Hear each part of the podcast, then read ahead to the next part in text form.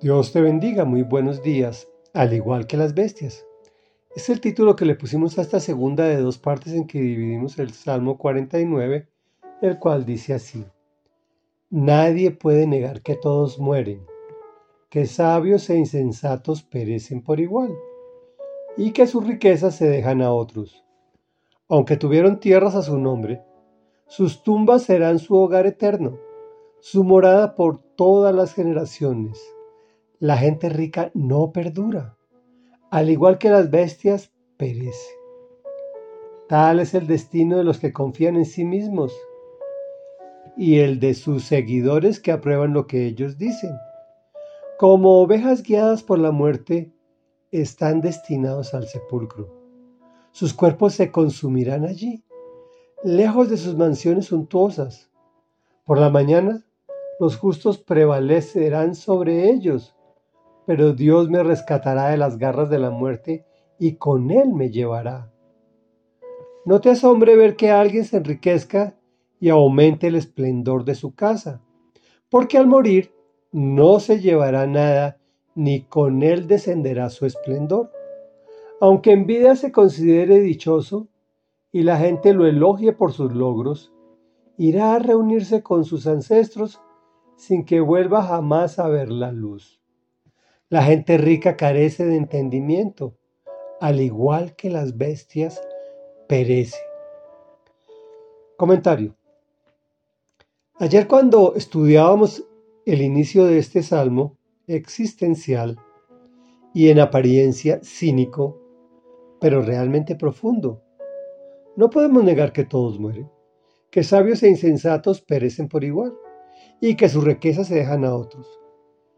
Esto debe decirnos algo, y es que no podemos poner nuestra confianza en las riquezas que son tan efímeras, pues solo duran mientras estamos vivos.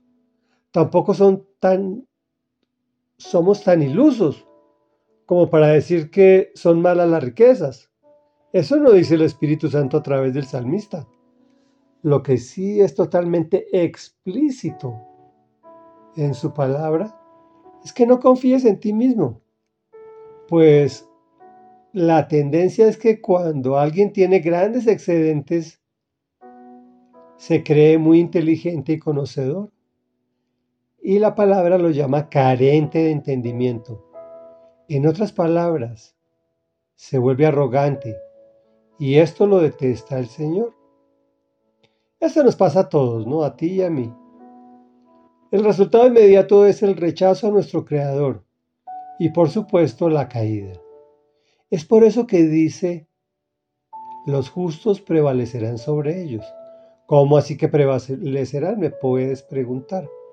Pues si pasas tu vida haciéndole culto al dinero o a cualquier otra cosa en lugar de a Dios, eres un idólatra que morirá y no prevalecerá.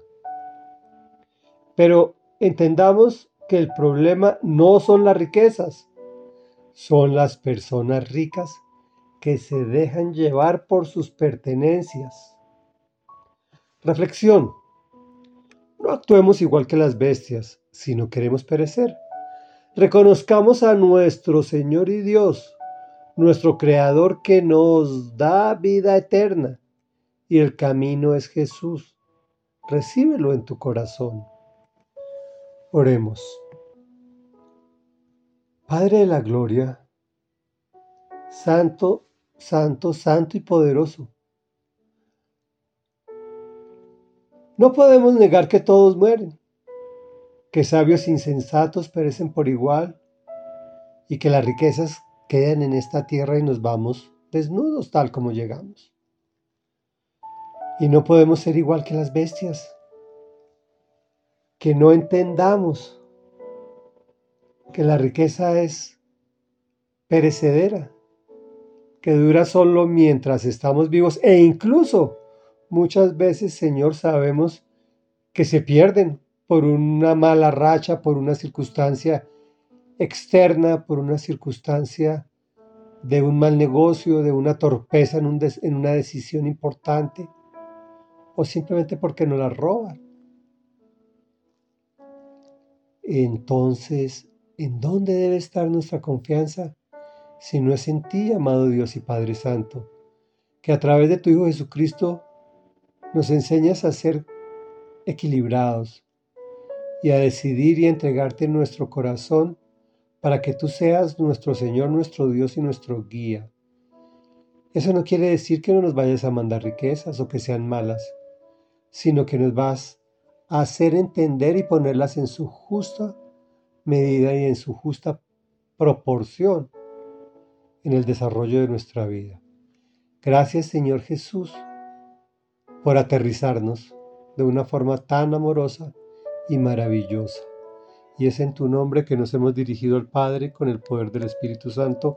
Amén y amén.